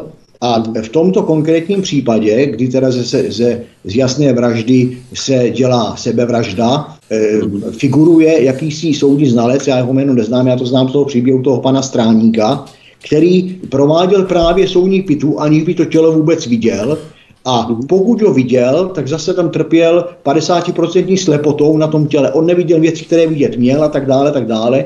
Čili nechci to rozmazávat, ale podstata je taková, že prostě soudní znalectví, když to řeknu takhle pracovně, je pole neorané a vytváří opravdu veliký prostor pro, pro manipulaci, pro nepostivou manipulaci v rámci trestního řízení a je to jeden z, jeden z možných nástrojů pro e, konání v trestním stíhání na objednávku. Místo předseda spolku Šalamoun Václav Peričevič a soukromý detektiv Zbigněk Prousek jsou hosty na svobodném vysílači od mikrofonu vás zdraví Vítek. Písnička je před námi a po ní finišujeme. Příjemný poslech. Písnička je za námi. Posloucháte svobodný vysílač od mikrofonu vás zdraví Vítek. Spolu se mnou je tu místo předseda spolku Šalamoun Václav Peričevič a soukromý detektiv Zbigněk Prousek, spolupracující s institutem Aleny Vytázkové. Zbigněk Prousek zmínil Petra Stráníka, já se k tomuto případu vydám právě teď. Další soudní znalec v oboru zdravotnictví Michal Beran, také primář soudního lékařství Pražské nemocnice na Bulovce. To mě sdělil právě otec Petr Stráník senior, se kterým jsme točili kauzu fingované sebevraždy jeho syna. Soudní znalec Michal Beran prý stihl 870 posudků během ne roku, pozor, nikoli roku, ale dokonce během pěti měsíců. Takže když to vydělíte, 5 krát 30 je 150, 870 posudků děleno 150 dny vychází na zhruba 5,5 posudku znaleckých posudků denně. Mhm. Je to normální, Václav Perčevič? Tak tady na tom krásně, eh, na tomhle krásném příkladu vidíte, že teda ani bohužel kontrolní orgány ministerstva, které naprosto selhávají, ani kontrolní orgány eh, předsedů těch krajských soudů eh, v Praze městských soudů v podstatě se takovouhle věcí nezabývají, protože je samozřejmě naprosto nerealistické vypracovat pět znaleckých posudků v odvětví soudního lékařství za den. Ono to samozřejmě má potom konsekvence, jak to celý vypadá, protože nejenom případ Petra Stráníka, a on pan doktor Beran je opravdu pověstný tím, těma jeho závěrama, protože my jsme totožně dělali kauzu Anety Rodový, kde v podstatě došlo k tomu, že Aha, dokonce zmizelo. To jsem nevěděl, no vidíte to, Aneta Rodová. To je, ona se totiž 12krát podla, tuším, nebo 13krát. 13krát, dokonce. Ano, 13krát se sama, sama se bodla do srdce. To je taky takový jeden z těch typických úkazů. 13krát se sama bodla do, do srdce a v podstatě uh, zemřela. Uh, maminka, která samozřejmě to nějak nechtěla vzdát, tak chtěla udělat repitvu, to znamená, protože dneska se podle těch bodných kanálků dá v podstatě zjistit úhel toho bodnutí, etc., etc. Nehledě k tomu, že tam bylo odborné vyjádření pana doktora Pirka, že v podstatě člověk, který se třikrát bodne do srdce, že to je neproveditelný a tak dále, a tak dále. Takže se udělala repitva vlastně po, uh, po panu doktoru Baranovi a zjistilo se, že to srdce uh, v těle Anety Rodový vůbec není. Prostě chy, se ztratilo, chybí. Jo? A je to jeden z takových těch dalších pří, pří, případů, který jasně ukazuje tu znaleckou činnost, kde dokonce existuje znalecký posudek právě v odvětví psychiatrie na Anetu Rodovou, kde je napsáno, že ten lékař, který ho vypracoval, že eh, poško- tu Anetu Rodovou vyslechl, a že jí eh, dodali orgány policie, přitom v době toho zpracování posudků už byla dávno mrtvá. Jo, takže takhle jako dneska vypadají, vypadají ty znalecké závěry, že on tam je schopný napsat, že s, s, s tou vyšetřovanou hovořil a provedl s nějaký výslech, že to byla dávno mrtvá. Jo. To je prostě neuvěřitelné, takže si dokáže, dokážete představit, jak ty znalecké posudky asi vznikají, protože ono to, když jich potom dáte některých odvětvích vedle sebe, tak zjistíte, že to je takový to, co to co to to kde se v podstatě drtivá většina těch posudků v podstatě schod, schodně liší, uh, schodně teda schod, shoduje naprosto, takže to je prostě jeden z těch dalších problémů. že pan doktor Baran je určitě jeden z těch dalších, který samozřejmě má, má určitě uh, velkou výkonnost při vypracovávání znaleckých pozic. Jak to vlastně dopadlo s tím muslimem Arabem Ibrahimem, teď si nespomínám přesně jméno, který měl, nebo byl podezřelý z toho, že zavraždil Anetu Rodovou. On uh, prodal ten byt, ve kterém byla zavražděna a utekl z České republiky. Přesně tak.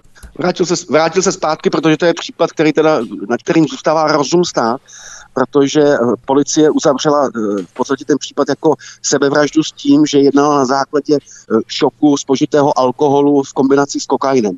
Jenže maminka samozřejmě to vzdát nechtěla, takže se následně udělaly toxikologické zkoušky, zjistilo se, že hladina alkoholu v těle byla 0,0 a hladina nebo stopy kokainu byly jenom zbytky stopového množství, takže v podstatě nikdo nedokázal vysvětlit, co se tam vlastně stalo a jediným tím důkazem bylo právě to srdce, podle kterého by se dalo zjistit ty bodný kanál kanálky a, a, a úhly toho bodnutí, který bohužel za uh, u pana doktora Verana totálně zmizelo. Takže ten případ se v podstatě uzavřel, bohužel už se asi těžko nikdy obnoví, protože on ten dotyčný dokonce utekl zpátky nikam do, do, do, do Bejrutu nebo do, nikam tam. No, to je neuvěřitelné. V podstatě v případu hmm. z pitvy zmizí srdce. To, je Aha, to se běžně stává. To, to, že se, to se běžně stává, to, to, že se tady ničí důkazný materiál, jak v případě Petra Kramního, kde je totálně právě z popudu do, do, doktora Dvořáčka nenávratně zničen, to, že tady chybí srdce eh, v podstatě, eh, a to se stalo v Čechách, že, tady, tak, eh, že chybí ten stěžení důkaz to srdce, tak to je samozřejmě bohužel věc, která jako se bohužel občas stává. Jo. Zkusme si ještě v posledním vstupu našeho rozhovoru popsat operativně pátrací prostředek, který byl poprvé použitý v důkazním řízení východoněmeckou tajnou službou štázy, a to je pachová mm-hmm. stopa. Mm-hmm. Václav Perečevič, jakým způsobem vlastně pachová stopa byla zapracovaná do těch důkazních prostředků od uh, už takto archaických uh, tajných služeb? To je, pachová stopa je velmi velký fenomén. Ona v podstatě vznikla, nebo používá se v České republice jako eh, odnož východoněmeckých štázy, kde se v podstatě od roku 87 tady tajně používala zejména, zejména u disidentů, kde v podstatě, eh, ať to, to zní komunicky, to fungovalo tak, že existovala taková speciální židle, oni samozřejmě nevěděli, na kterou je posadili, sebrali jim ten pách a pak to porovnávali se samizatem a letákama, jestli ten dotyčný náhodou neměl ten dotyčný uh, tyhle ty věci v ruce. Pak se z toho stal v podstatě takovým nějakým zvláštním přerodem se z toho stal důkazní prostředek a dneska uh, je to jeden hlavních uh, pilířů v některých soudních kauzách, kde jsou ty lidi odsuzovány na základě toho, že, teda ten, že na tom místě činu zanechali pachové stopy. My jsme se historicky před 15 rokama zabývali, už tenkrát jsme měli velké pochybnosti o tom, protože jsme se tady zabývali kauzou, kde teda uh, byla na místě nale, činu nalezena pachová stopa těch dotyčných a byli na, na základě toho odsouzení. Po pěti letech se zjistilo, že podstatě to spáchal někdo úplně jiný. Jo? A, a takže jsme se začali zaměřovat v podstatě na tu metodu pachové identifikace, tak jak je na území České republiky prováděna. Zjistili jsme jako obrovský uh, selhání v tom, že jsme byli jako jediná země v Evropě, kde se to takhle používalo, kde se to používalo jako stěžení důkaz a dali jsme dohromady nějaký týmy vědců nejenom z České republiky, ale i z Evropy, dokonce dneska už celého světa. A v podstatě udělali jsme tady i v, v parlamentu uh, konferenci o metodě pachové identifikace a tam jednoznačně vyplynulo, že tak, jak byla prováděna vyložená ta, ten důkaz, tak je to natolik nevěrohodný, že to je za hranicí dokonce vůbec možnosti.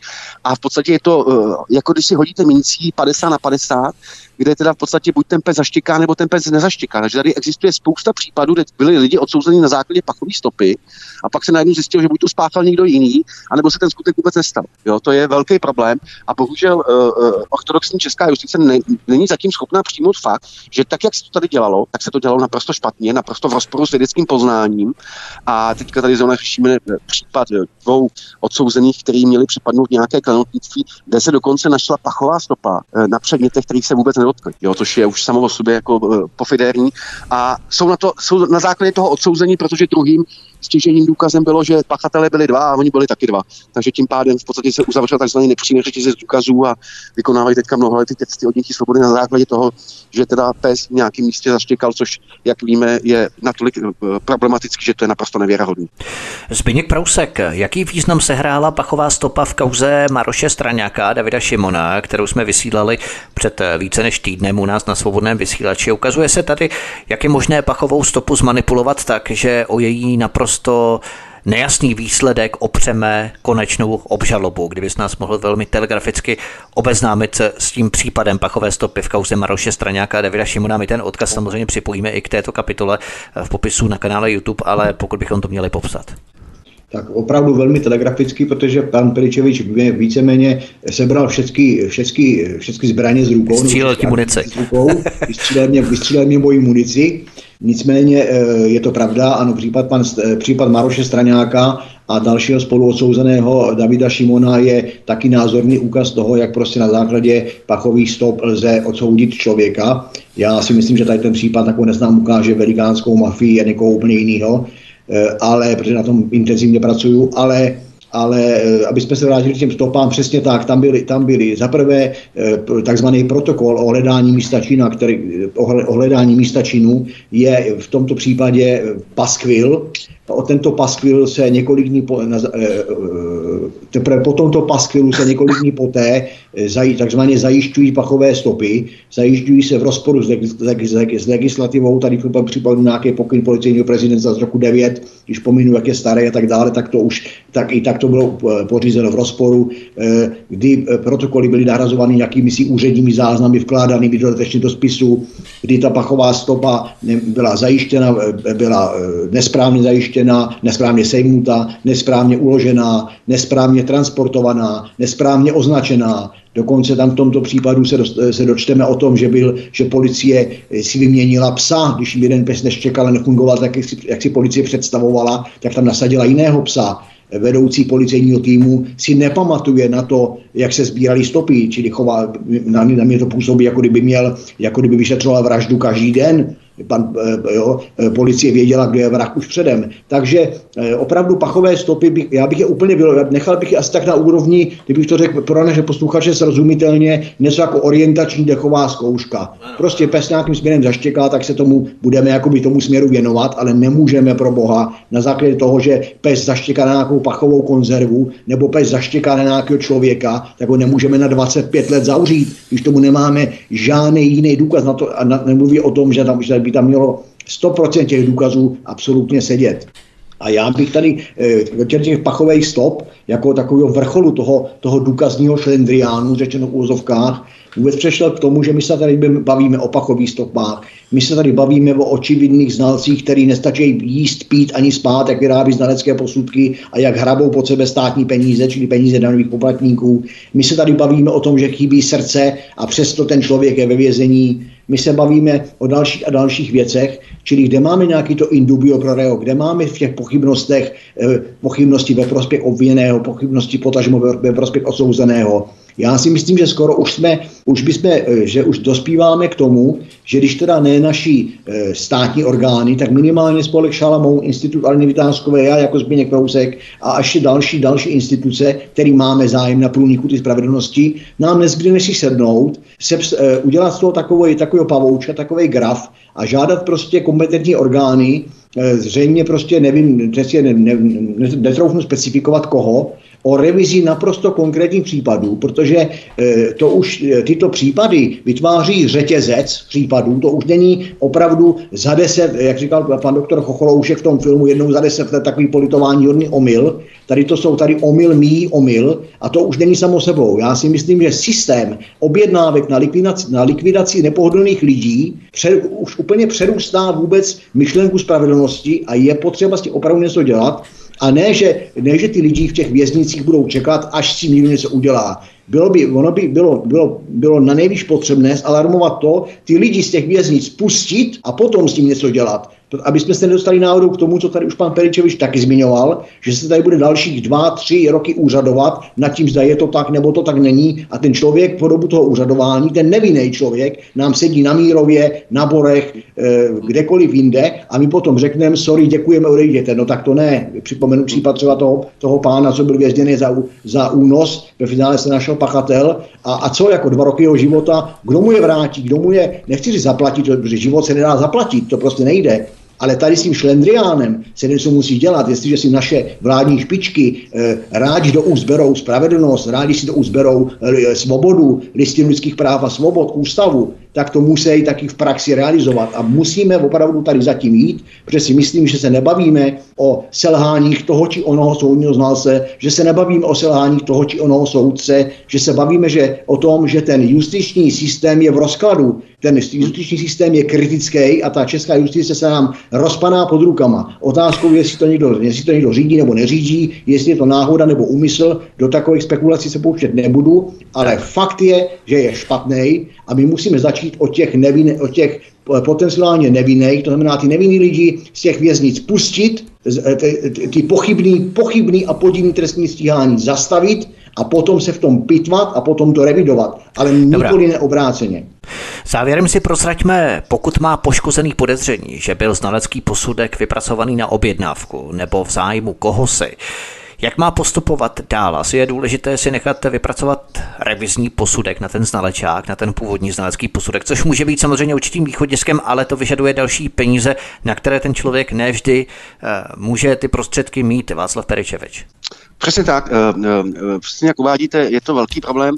Skutečně jedinou cestou, jak se bránit nějakému znaleckému posudku, je nechat si vypracovat eh, jiný znalecký posudek, v podstatě, který teda buď ty závěry verifikuje, anebo je nějakým způsobem spochybní, což teda bohužel musím říct, že je dneska velkým fenoménem, že teda v podstatě skutečně jako u těch znaleckých závěrů dochází k obrovským, obrovským kolizím, to znamená, jeden znalec obžaloby tvrdí něco a znalec obhajoby tvrdí taky něco, takže je to velký problém a samozřejmě je to velmi finančně nákladné, protože některé ty posudky jsou v řádech 10 tisíců, jo, a ne každý občan v podstatě bohužel na to dneska má finanční prostředky, protože je samozřejmě těma sporama v celku vyčerpán.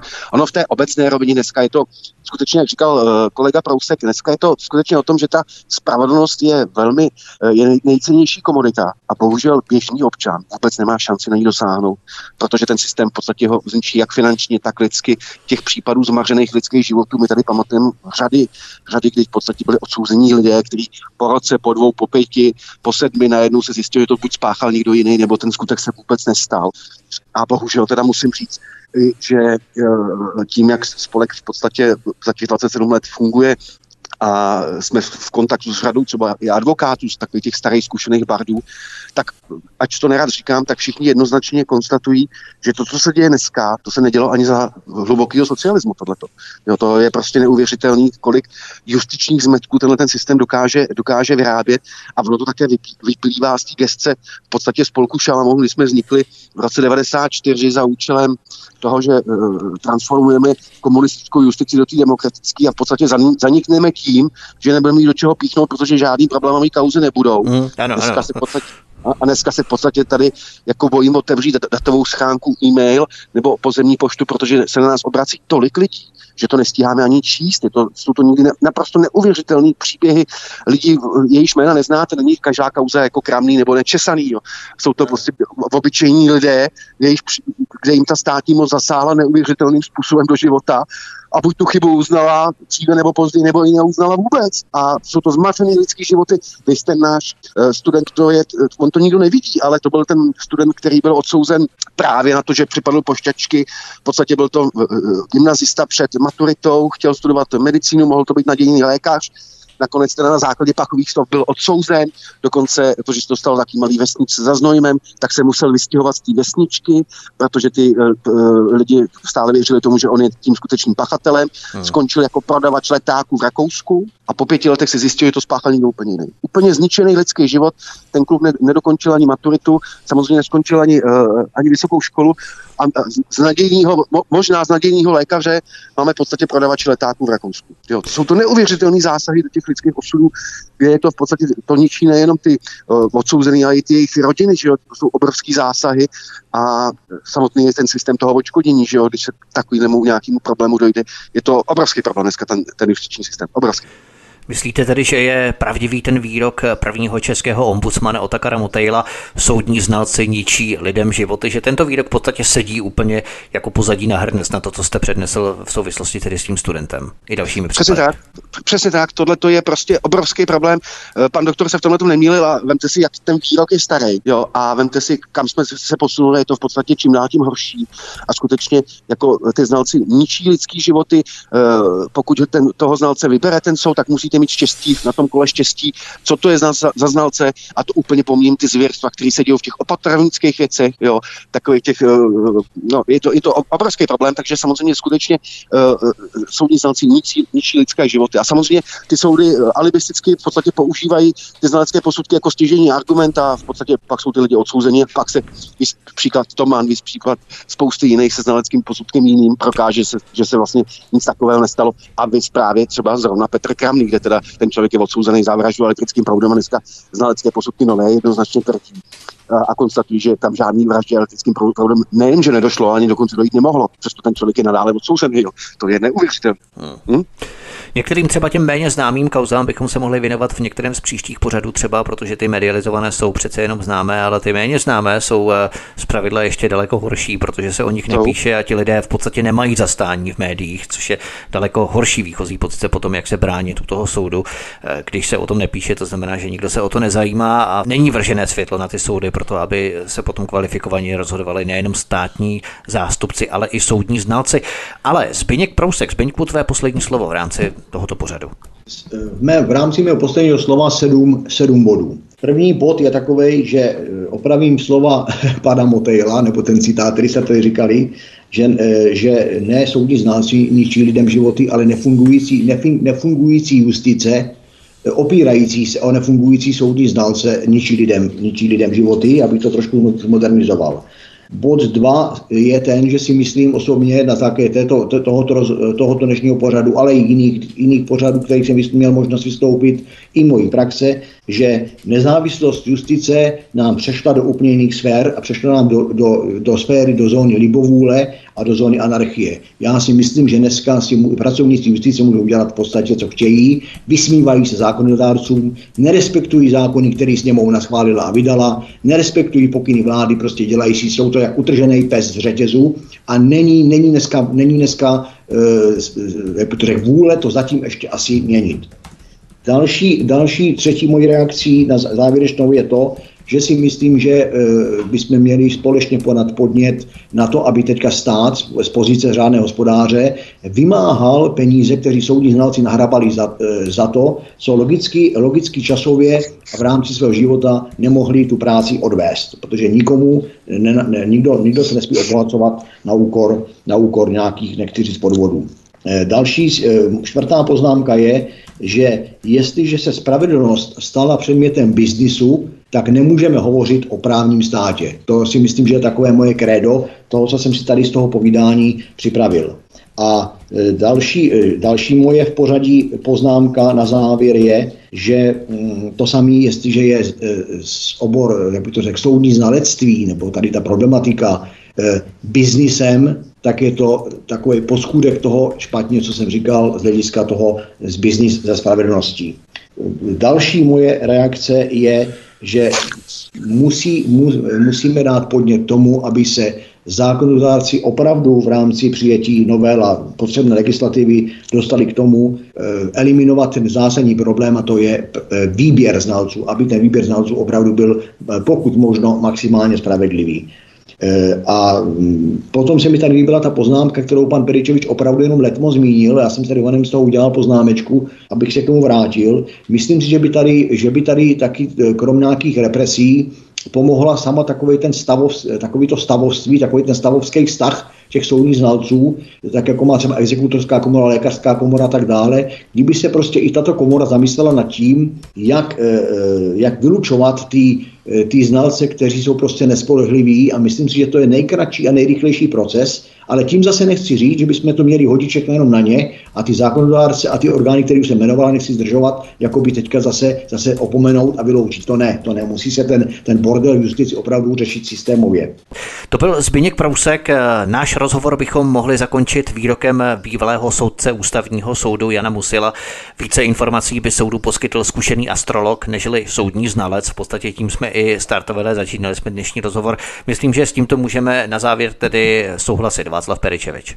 Určitě eh, naprosto souhlasím a my jsme ve velké naději v podstatě nejen v odvětví soudního, soudních znalců, o čem je dneska ten pořad, ale jsme ve velké naději, v tom, že i do Čech eh, dopluje nějaká vychříce, jako je na Slovensku. Podívejte se, co tam se děje, kolik těch soudců bylo zadržených, obviněných, kolik jich je ve vazbě a jenom v podstatě opravdu naivní občanci musí myslet, že u nás se takovéhle věci nedějou. Samozřejmě, že se dějí možná v trochu menší míře, ale samozřejmě ty vazby, klientelismus, vazby s těma znalcema a tak dále, a tak dále, samozřejmě tady existují, existovaly a samozřejmě je potřeba ten, eh, v tomhle směru ten justiční systém zásadně změnit.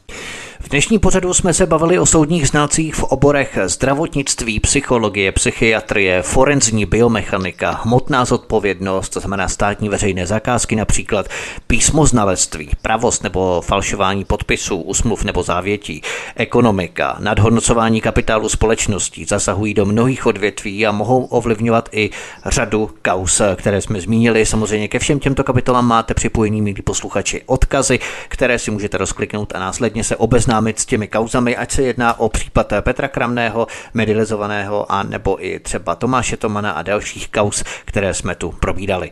Já moc poděkuju místo předsedovi spolku Šalamoun Václavu Peričeviči. Pane Peričeviči, moc vám děkujeme a budeme se těšit příště na svobodné vysílači. Hezký večer. Tak děkuju a všem hezký večer. A také soukromému detektivovi Zbyňku Prouskovi, který spolupracuje s Institutem Aleny Vytázkové. Zbyňku, moc ti děkuju, měj se hezky a taky hezký večer a budu se těšit příště. Také děkuji za pozvání a všechny zdravím a přeju taky dobrý večer. Tento i ostatní pořady si milí posluchači stáhněte na našem mateřském webu a případně zavítejte na náš YouTube kanál, což vám vřele doporučujeme. A také vás prosíme, abyste klikli vpravo nahoře na obrazovce na tlačítko odebírat, respektive přihlásit se k odběru tohoto kanálu, abyste nezmeškali další pořady, další kauzy, které pro vás budeme na svobodném vysílači vysílat. To by bylo všechno o soudních znacích v tomto dnešním programu svobodného vysílače. Od mikrofonu vás zdraví Vítek, přeju vám hezký zbytek večera. Prosíme, pomožte nám s propagací kanálu Studia Tapin Rádio Svobodného vysílače CS. Pokud se vám tento nebo jiné pořady na tomto kanále líbí, klikněte na vaší obrazovce na tlačítko s nápisem Sdílet a vyberte sociální síť, na kterou pořád sdílíte. Jde o pouhých pár desítek sekund vašeho času. Děkujeme.